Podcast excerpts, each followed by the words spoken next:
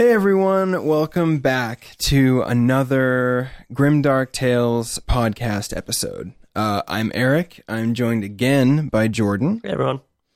Uh, it's lovely to see you again. Oh, me? Yes, you. damn. Okay. Yeah, you. Yeah, I'm looking right at you. Thanks. I'm looking at him right now.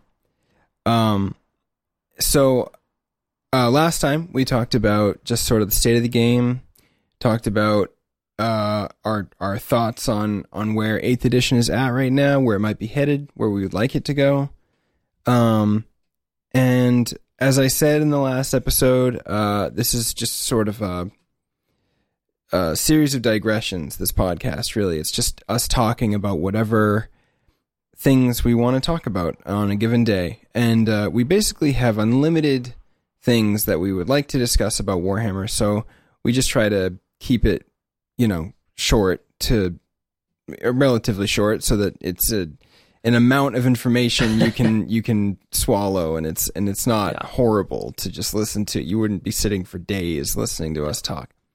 Um so today we've decided um in the in the initial video I released for the channel, uh, I brought up that um, our the largely the channel would focus around a large sort of sprawling narrative campaign that was just a series of tons and tons of games that all uh, were culminating in this in this large story that would just keep building and building and have consequences from game to game. It would incorporate kill team and all this stuff.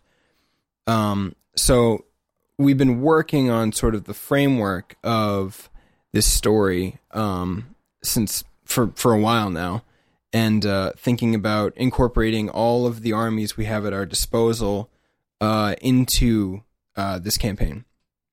So um, I figured that today we could just maybe take a little snippet out of the framework we've done for the campaign and talk a bit about um, some of the forces that will be involved in in the campaign. Um, we'll talk a bit about the Imperium forces today. Um, there's going to be a huge Xenos contingent, and we'll see Chaos too. But um, there's a lot of Imperium forces going on here. Um, typically, in the fluff and stuff, when a large crusade is launched, it's this huge collection, like this sort of uh, amalgam of, of all these imperial forces on the table. That might you know you might call it imperial soup, but um, that's a very real thing in the in the story. A, a, campaign is almost never, or a crusade is almost never conducted by like a single uh, branch of Right. the Imperium military. Um, it's usually this huge collaboration between Astra Militarum, Adeptus Astartes, um, the Navy. We definitely won't be. It's gonna be like fun, thematic lists. It's Yes. not gonna be like three nights in Guilliman or something like yeah, that. we're we don't want to Yeah. do that. Um, So when we say imperial soup, and it's a dirty word. It is days. yeah. I I didn't mean to bring up Yeah. some gross stuff. I just mean um, a collection of Yeah, different imperial forces. combined arms. yeah, combined arms stuff because it's because that is how Yeah. the Imperium functions. yeah. That's what Um, makes the the stories so exciting. I think so too. Yeah, and it it it also you know it gives the it gives character to each army because you have something to compare Yeah. it to. Right. Um, so I figured we would just talk a bit about the Imperium forces today. I think that's enough on its own. We don't have to Yeah. go There's a lot to it. yeah, there's a lot to it. So, um, I guess I'll just sort of I'll I'll rehash the the premise of the campaign. So, it's going to take place in uh, the on the edge of the Damocles Gulf. So, that's in the uh, galactic uh, southeast um, of the map, and um, there it's sort of where the Tau Empire is. Um, there's some Necrons down there. Uh, it's right on the edge of Imperium space. They haven't quite taken much of that. Um, and there were a lot of frontier planets uh, when the Tau were first sort of branching out that fell under Tau protection, and there was a lot of uh, you know uh, conflict between who where the loyalty of those planets lie, lie. and um, the it, the humans that that lived on a lot of those planets ended up being inducted into the the Tau um, empire, but um, that's all kind of like history. Um, so our our campaign is taking place sort of like right at the the cutting edge of the story as it is right now in the in the the big story of Warhammer. Um, so it's it's post the Great Rift that's happened, um, and uh, Guilliman has been on his crusade. Um, he's sort of in the midst of it, I think, still. But um, there's uh, basically uh, what happened was in the in the story of the of the Tau, and most recently, they um, they have several sphere expansions. Basically, when the Tau accumulate enough manpower and resources, they decide they're ready for another push out into the galaxy to take more um, territory for themselves.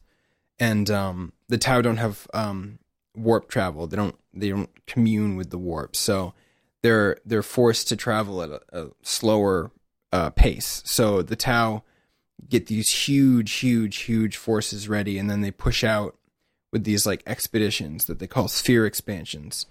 Um, and uh, they there have been I think six at this point, six or seven or something.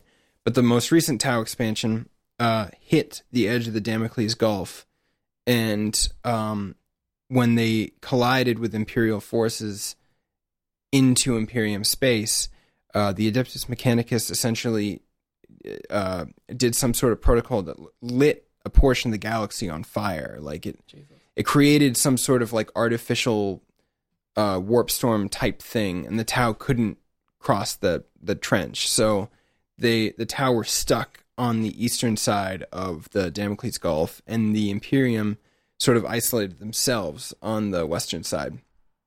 Um, so in the process of doing that, the Tau sort of, uh, you know, took stock of what they uh, accumulated during their expansion. They they'd taken a lot of planets from the orcs. They'd taken a lot of planets from um, Imperium forces.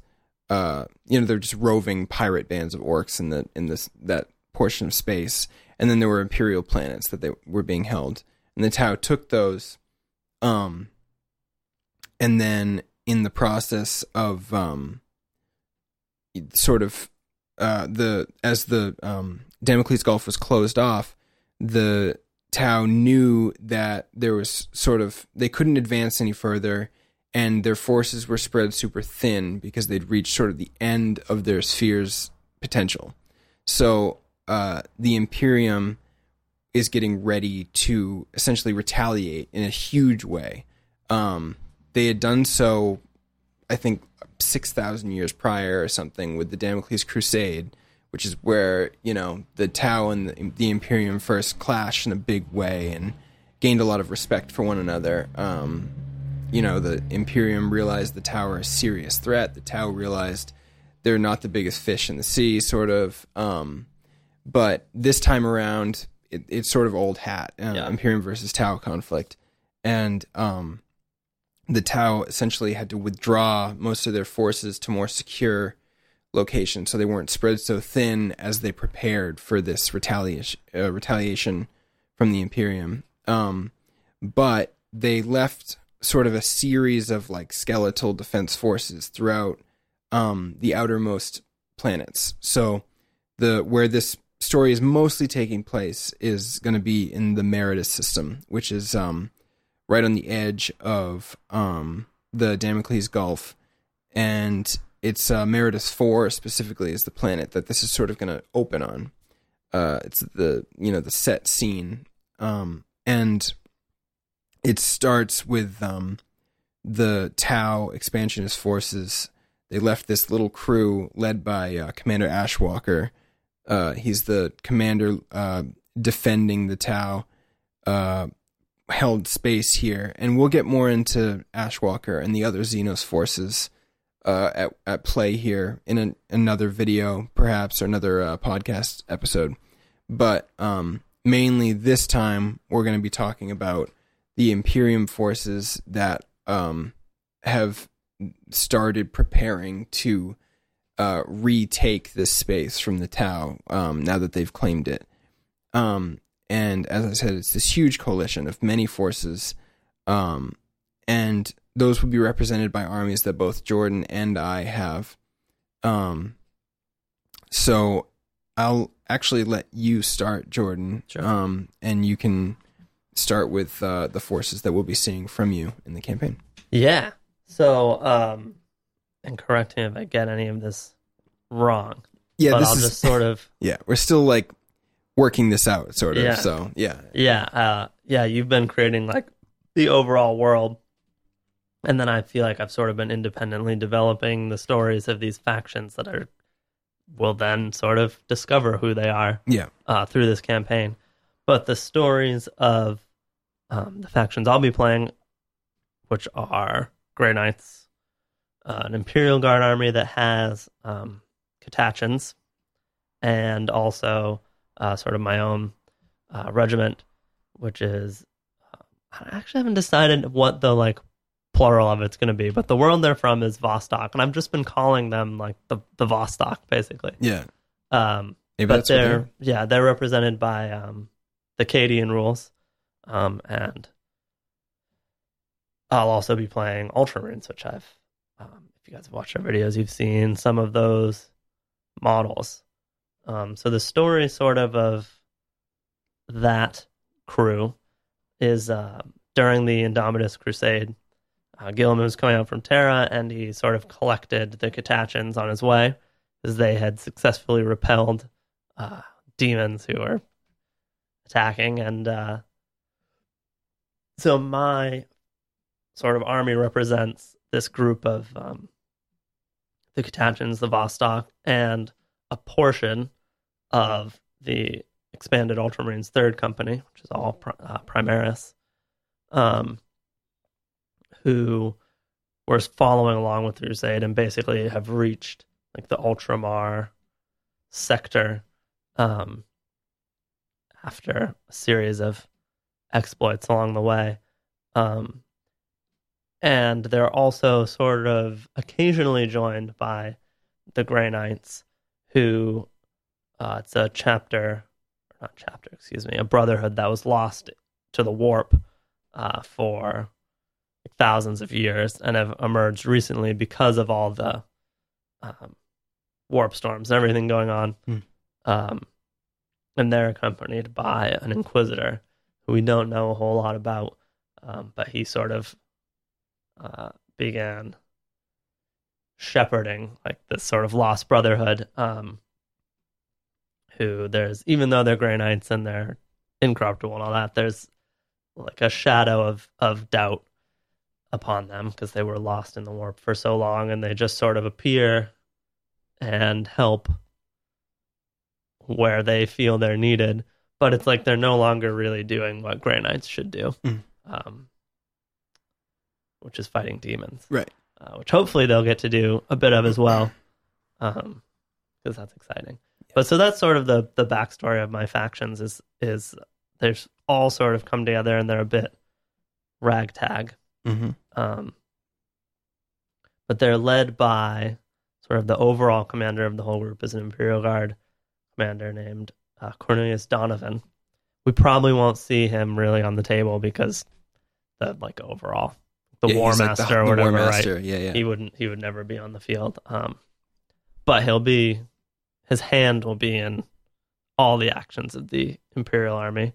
Um and then he'll you know he's advised by my primaris captain i haven't named yet. I don't want to rush that.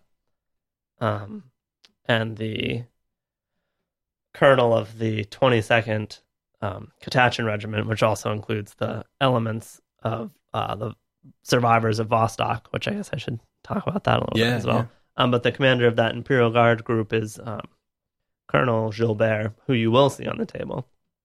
Um, but yeah, so the story with Vostok as well, which is hopefully interesting to everyone, is um, it was a, a hive world, which was during the Cicatrix Maledictum, attacked by uh, the Death Guard and mostly by like Nurgle demons. Um, so it was overcome by like this plague, which basically turned everyone into, you know, walking pus creatures. Gross things. Um, yeah. So only a small amount of the citizens and the soldiers of Vostok survived. Um, the, luckily, this crusade passed by. They weren't able to really do anything for the world, and pr- honestly, probably weren't willing to stop for like a minor hive world. But they did pick up um, the survivors. Um, so there's some elements of of Vostok in there um, as well, which is kind of fun on the table having those Yeah. those mixed factions. But yeah, that's my portion of it, and they're gonna show up in games sometimes together, sometimes separately. Um, I've got kill teams for all of them done, and hopefully soon I'll have uh, 40k sized armies. I'm really excited to have developed that backstory, so I'm really excited to see sort of how that then starts to expand into this new world. Yeah.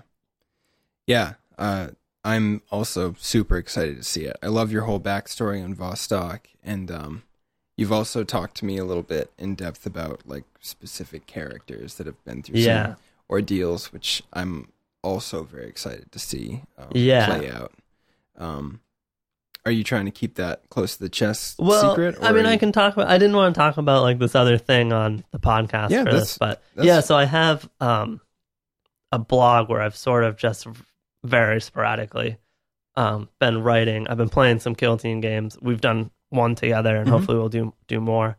Um, and then I've done like a handful by myself, and I'm looking to to sort of expand on that. But basically, I've been playing these games and using those events that happen in the game to sort of tell the story of um, an event that happened just before the events of, of our campaign, um, sort of on like a stopover, where basically um, some of the guardsmen were on leave on this planet, and there happened to be a Genestealer cult um, uprising. But yeah, if you want to read that, my blog is called uh, Wolfpack. I think it's just like wolfpack40k.wordpress. Hmm.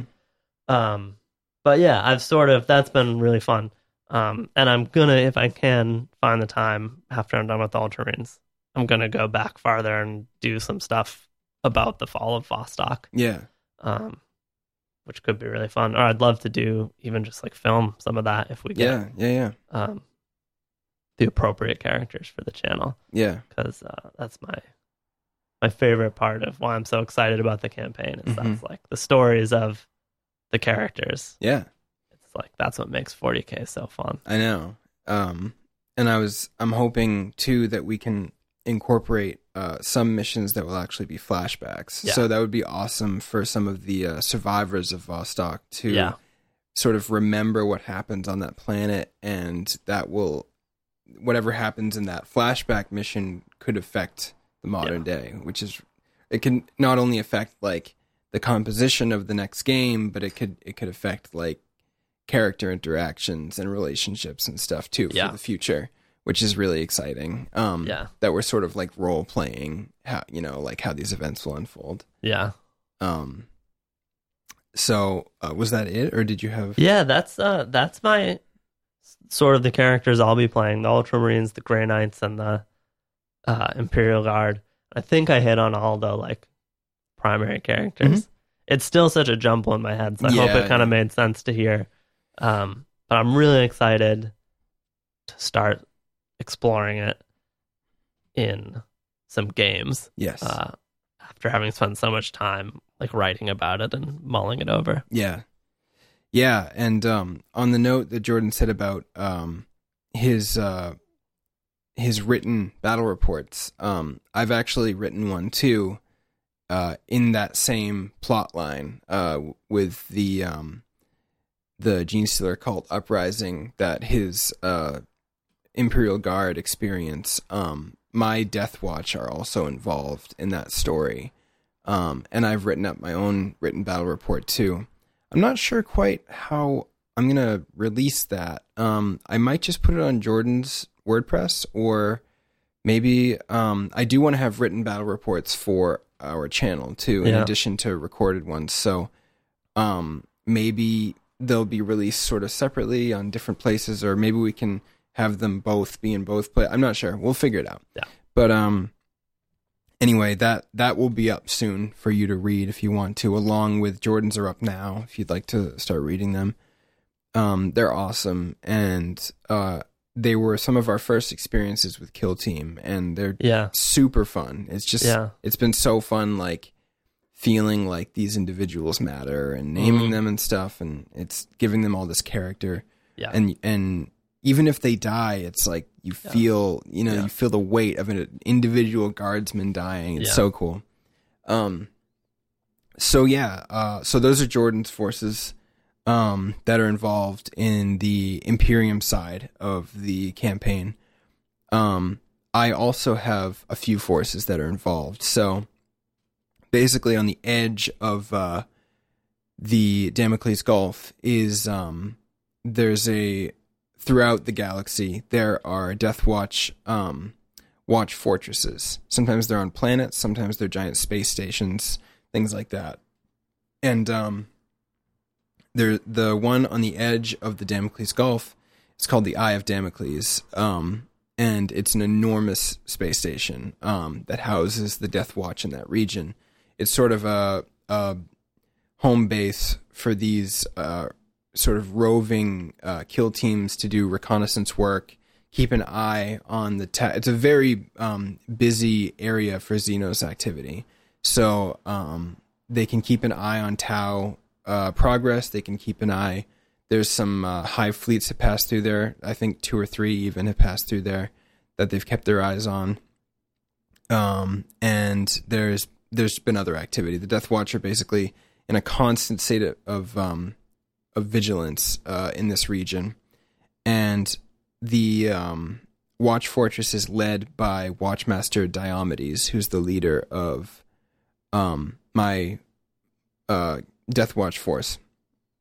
So the Death Watch begin this story by sort of um, prepping the uh, the entire crusade with intel. So they've spent a lot of the time leading up to the campaign just doing observation and reconnaissance um, and leaving some of the sort of spearhead fighting to the larger forces like the Astra Militarum and the Navy. But um, it's getting to a point now where the Death Watch are beginning to prepare for some surgical strikes to actually do kill missions. Um, so uh, Watchmaster Diomedes is definitely going to be on the field, but um, he may be starting out by just sending um, you know smaller kill teams into uh, situations where um, they're you know they're retrieving maybe valuable information or they're securing particular individuals and bringing them back for um, inquisitorial uh, you know uh, investigation and um, bad things to, to I was happen to them that doesn't sound. That doesn't sound good. no, it, it's not going to be good for whoever they retrieve.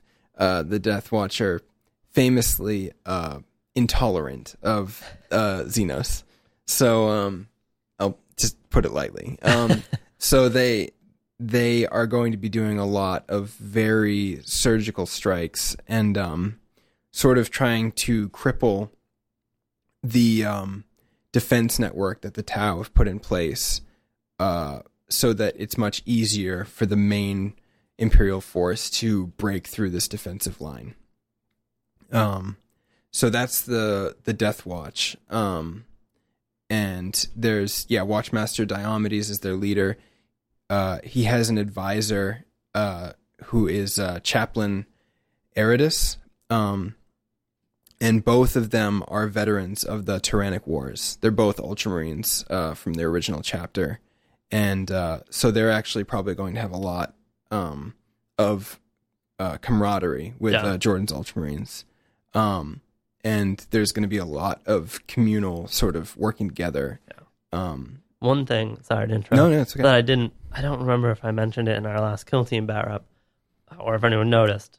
But I introduced um, the veteran character, Mhm. and part of the story I came up with for my Ultramarines, which I'm ma- it maybe doesn't fit with like the actual game storyline. So sorry to anyone if if that upsets. But uh, this sort of expanded Primaris third company, each squad has a veteran in it who was like an original Astartes who went through this Primaris process.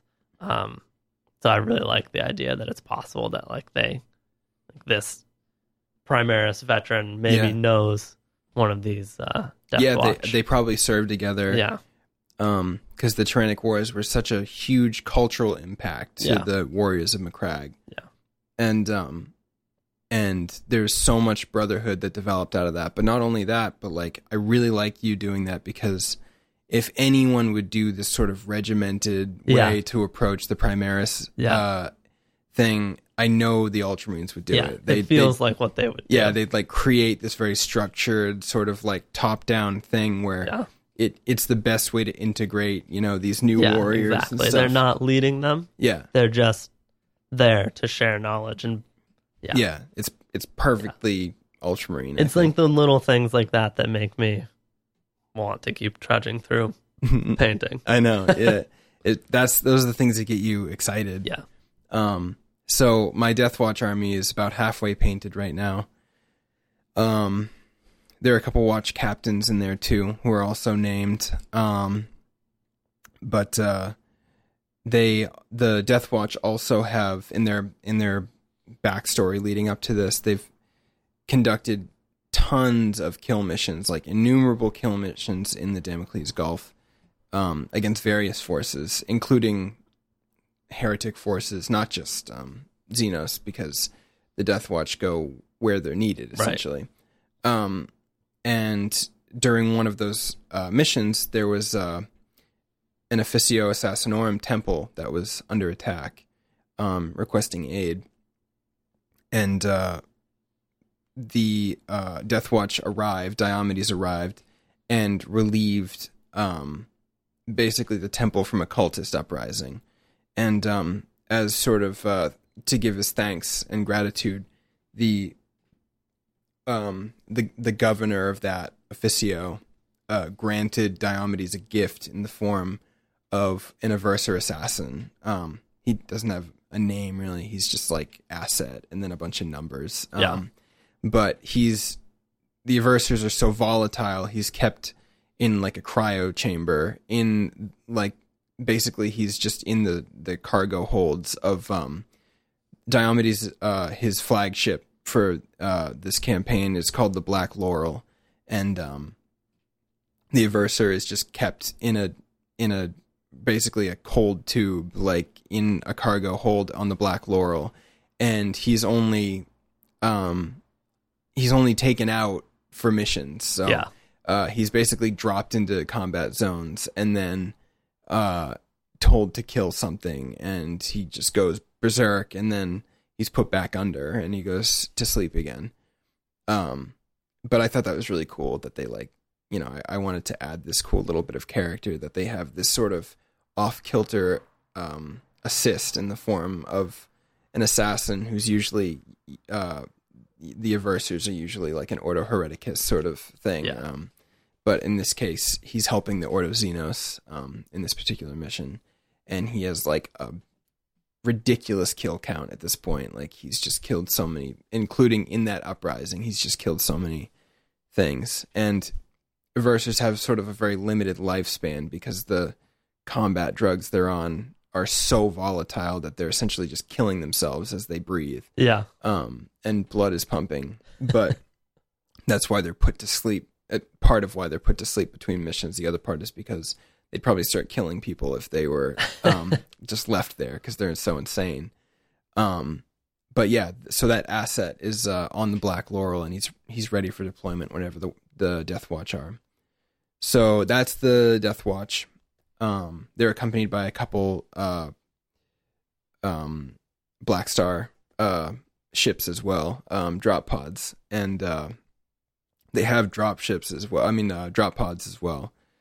But uh, that's basically how they get around. They're they're used to because they're from a watch fortress that is a space station and not a ground one. They're very used to um, airdrops instead of uh, ground ground transport. Yeah. So they arrive into hut zones via airdrop, and then they have air support while they're there, and then they do these really intense uh, blitz strikes, and then try to extract themselves as quickly as possible.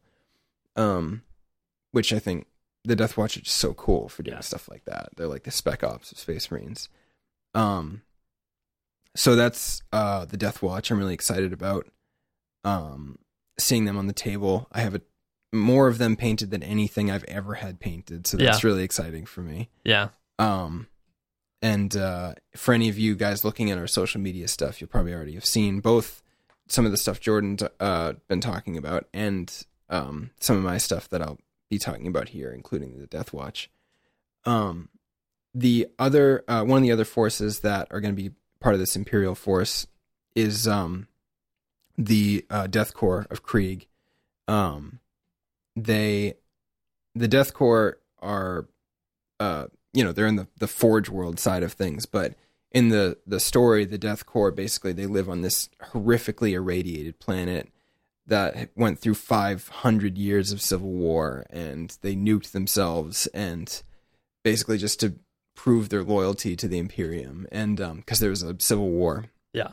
and uh what came out on the other side is this sort of barely human vat grown army of uh these insane soldiers who aren't even named and they just have this uh insatiable need to sacrifice themselves for the the imperium. They're they're sort of uh not even born. They're they're grown with the uh notion that their lives are only valuable if they're sacrificed for something noble. Yeah. so um the Krieg had this insane uh need to uh prove themselves in battle and uh I don't know if you guys have, know the rules at all of Krieg, but that's reflected in on the table as uh they're essentially fearless against any shooting casualties. They're they don't suffer morale, Yeah. which is amazing. That's so cool. Um but uh and they have a 3 up weapon skill, which Yeah. is crazy. Um They're very good. yeah, they have these signature bayonets. They're like sort of famous combat opponents. Um, so this particular Krieg group is the 177th Regiment, um, and uh, they're called Soldat's Hope uh, because that was a battle that they fought um, not on Krieg but on another planet. Basically, Krieg soldiers don't spend any time on Krieg. They're grown out of vats and then shipped off to different planets immediately to start fighting. Um, so the 177th was sent immediately to start fighting on. Uh, there was a there was an uprising, basically a civil uprising on a certain planet, and they were sent to uh, quell that, along with some Astartes forces. I think it was uh, Imperial Fists that I had um, going along with them. And at the end of it, the Imperial Fists even were like so impressed with the the bravery of these guys. Usually, Space Marines are used to guard being scared and maybe even running, and that's even when Space Marines show up is uh, in those moments to turn the tide. But they were the Imperial Fists were sort of, uh, you know, they were surprisingly impressed by these uh, Krieg who just gave no quarter. They're famous for attritional warfare. They just dug in trenches and for years bombarded these these civil protesters and mercilessly just killed them. They're not good guys. They're Yeah. they're essentially just computers that kill things. like their their brains are are one track completely. Um they don't really have like a culture, you know, they don't have art. They're just strictly killing machines. Yeah. Um, so after that battle, they suffered horrendous losses because the civil uprising was massive.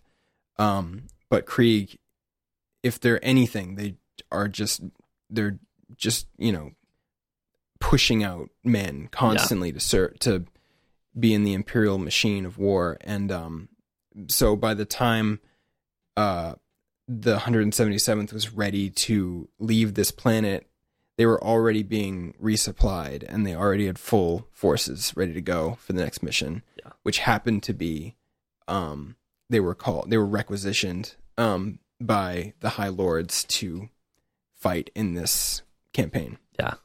So alongside the force, the sort of ragtag group of Vostok and the Catachan 22nd, you said it was? Yeah. um, we're going to have the 177th Krieg, and they're sort of the, you know, the hammer of the of the front line that's going to be fighting against the Tau here. Um, and then the Astartes are going to be more of like uh, support, and they'll come in at crucial moments to sort of try to break the line or be the spearhead through which the rest of the forces push or whatever. Um, so that the Krieg basically are just famous for being like absolutely dogged um, attritional fighters.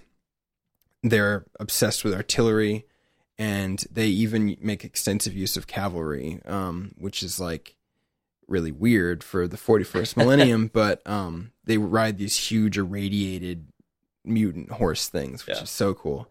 Um, and uh, like I said, the Krieg don't really have names. They don't they don't share you know their personhood with with anyone but the um imperial fists that observed them in battle named their um their leader uh father death it's just a nickname for him because uh all he cared about was was causing damage to the enemy in the form of life lives lost um and just endless like chemical bombardments and horrific things. He just whatever it took. Yeah. And um yeah, so he's called Father Death and uh, he leads this Krieg force. Um and I'm sure we'll be seeing a lot of Krieg die, but it will be uh probably a lot of enemies dying too. Um, Yeah. there's just a lot of bloodshed wherever Krieg goes. Um so that's really exciting. And then uh the the last imperial force in this is going to be um the Adeptus Mechanicus. So, um, basically, what happened was a call was sent out to um, sort of requisition these imperial forces for this crusade, and they got specifically they just called upon whatever forces were in the region Mhm. to uh, to help with this, and um, that's sort of how the bureaucracy of the Imperium works. They're just like it's so big. They're they're just sort of um, glom on everything they can in a, Yeah. re- in a region of space, and then they push in for the for the attack, and then they f- usually win because of like overwhelming numerical advantage or whatever. Um, but in this particular case, um, this Adeptus Mechanicus uh, Tech Priest Dominus, named uh, Cryptus Holt, is his name. He uh, sort of came out of nowhere and volunteered for this uh, coalition. He specifically uh, is from uh, Stygies 8, and um, no one knows why he's there. Stygies 8 is on the other side of the galaxy. No one knows, like, the last time that he and his retinue were seen was like on the other side of the galaxy. So no one knows like how he got here so quickly. Um or you know anything, but he just sort of showed up out Yeah. of the blackness of space and said like I'll assist you with this Yeah. with this fight. Um and he's not really explaining himself. He's not explaining why he's there. Um and uh his force uh, specifically his Adeptus Mechanicus that uh, surround him are um, a group of essentially uh, bounty hunters. Um, so, he, uh, Cryptus Holt famously would go to um, people who are selling archaeotech, um, anything like old STC uh, plans, schematics, or um, Xenos tech, specifically Xenos tech. He's like really into. Um, and in exchange, uh, his retinue would track down dangerous individuals, warlords, whatever, and bring them in dead or alive to these people who had this tech that he wanted. Um, so his force is sort of made up of like trackers and snipers and um, you know, it's it's a lot of sniper rifles basically and um a lot of uh um dragoons you know uh, sniper dragoons and um and rangers and stuff. It's just all about uh, he very quickly tracks down things, and he's sort of like once he's on the, the scent, he never stops. Yeah. and he's famously good at bringing back whatever he needs to to get the the tech that he needs.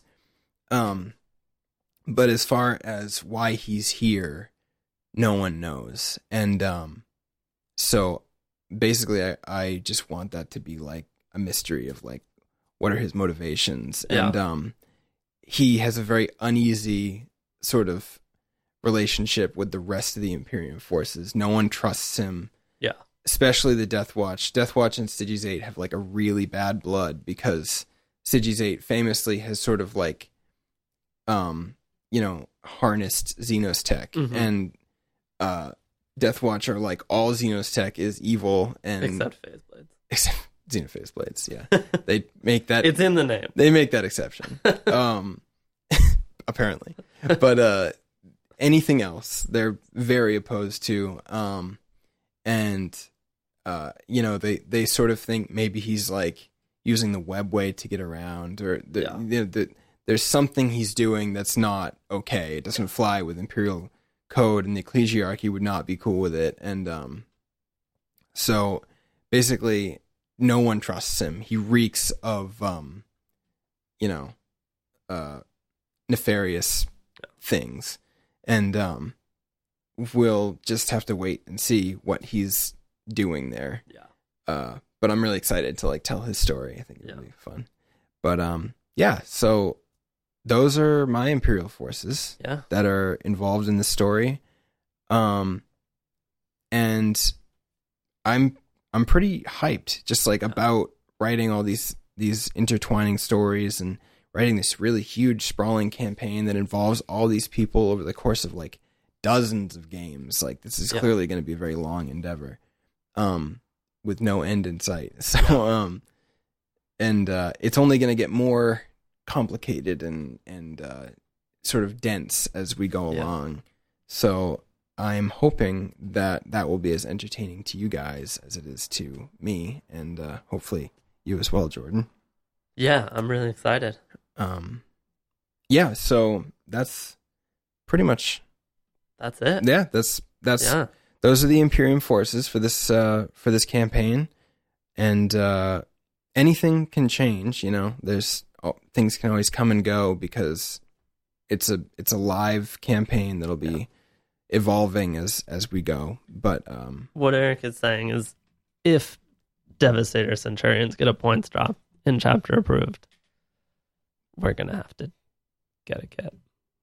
that's right that's exactly what i'm saying I knew that's what you were saying. i i appreciate you for knowing that about me um I think that's what this has all been about. Mm-hmm. Mm-hmm.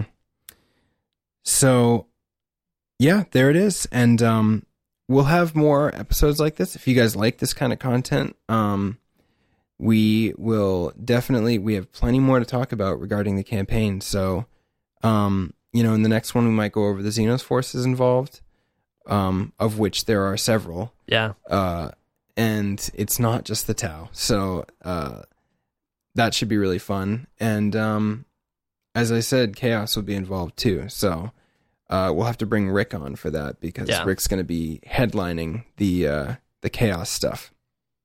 Let's hope he can get in gear and get all that stuff painted. Yeah. Um, we all have a lot of work It's so of us. much. We all It's have so so, much I promise we're working, we're trying to get everything painted. it's it's a lot when you have a, a day job and yeah. you know you're trying to just be a person in the world and then Yeah. also paint up so Yeah, much Hundreds stuff of toys. hundreds of little toy men Yeah. um but yeah we are we are very much trying and um we want to get this done in at least so that this campaign gets started in a Yeah. reasonable amount of time Yeah. um i have quite a bit of tau painted up Yeah. I have good amount of Death Watch painted up. Um, I'm gonna try to work on my Krieg after that. I'm gonna try to emphasize them as we should be seeing them uh, Yeah. pop up on the channel. So, yeah. Um, and Jordan has been busting his butt. I've been watching his models get painted. He's working harder than I've ever seen him work uh, painting these models, and it's it's awesome to see. So I'm glad that uh, this has sort of lit a fire under all of us, Yeah. and um, I'm really excited to see all these armies painted. Uh, it's sort of surreal, honestly. It is. um, Yeah. I remember before, just a couple of years ago, we were playing on a dining room table with styrofoam, Yeah. uh, and unpainted, all unpainted models, Yeah. and um, just finding random things to put on the table to be terrain, Yeah.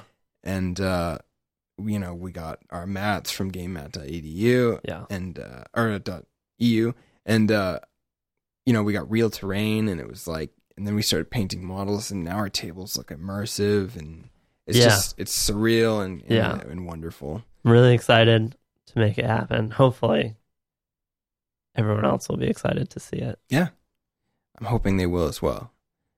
That that means you, listener, and and maybe other people that aren't even listening.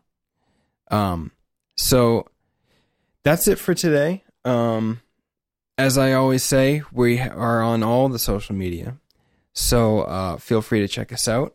Um, maybe by the time this comes out, we'll have a website up. I don't know. Uh, we'll see. Uh, or or you'll know. Yeah. Uh, at at this point. Um, so uh, I hope you enjoyed that, and uh, we will hopefully be back soon with more content. And uh, thank you so much for listening. Thank you guys. And uh, we'll see you next time. Goodbye. Bye.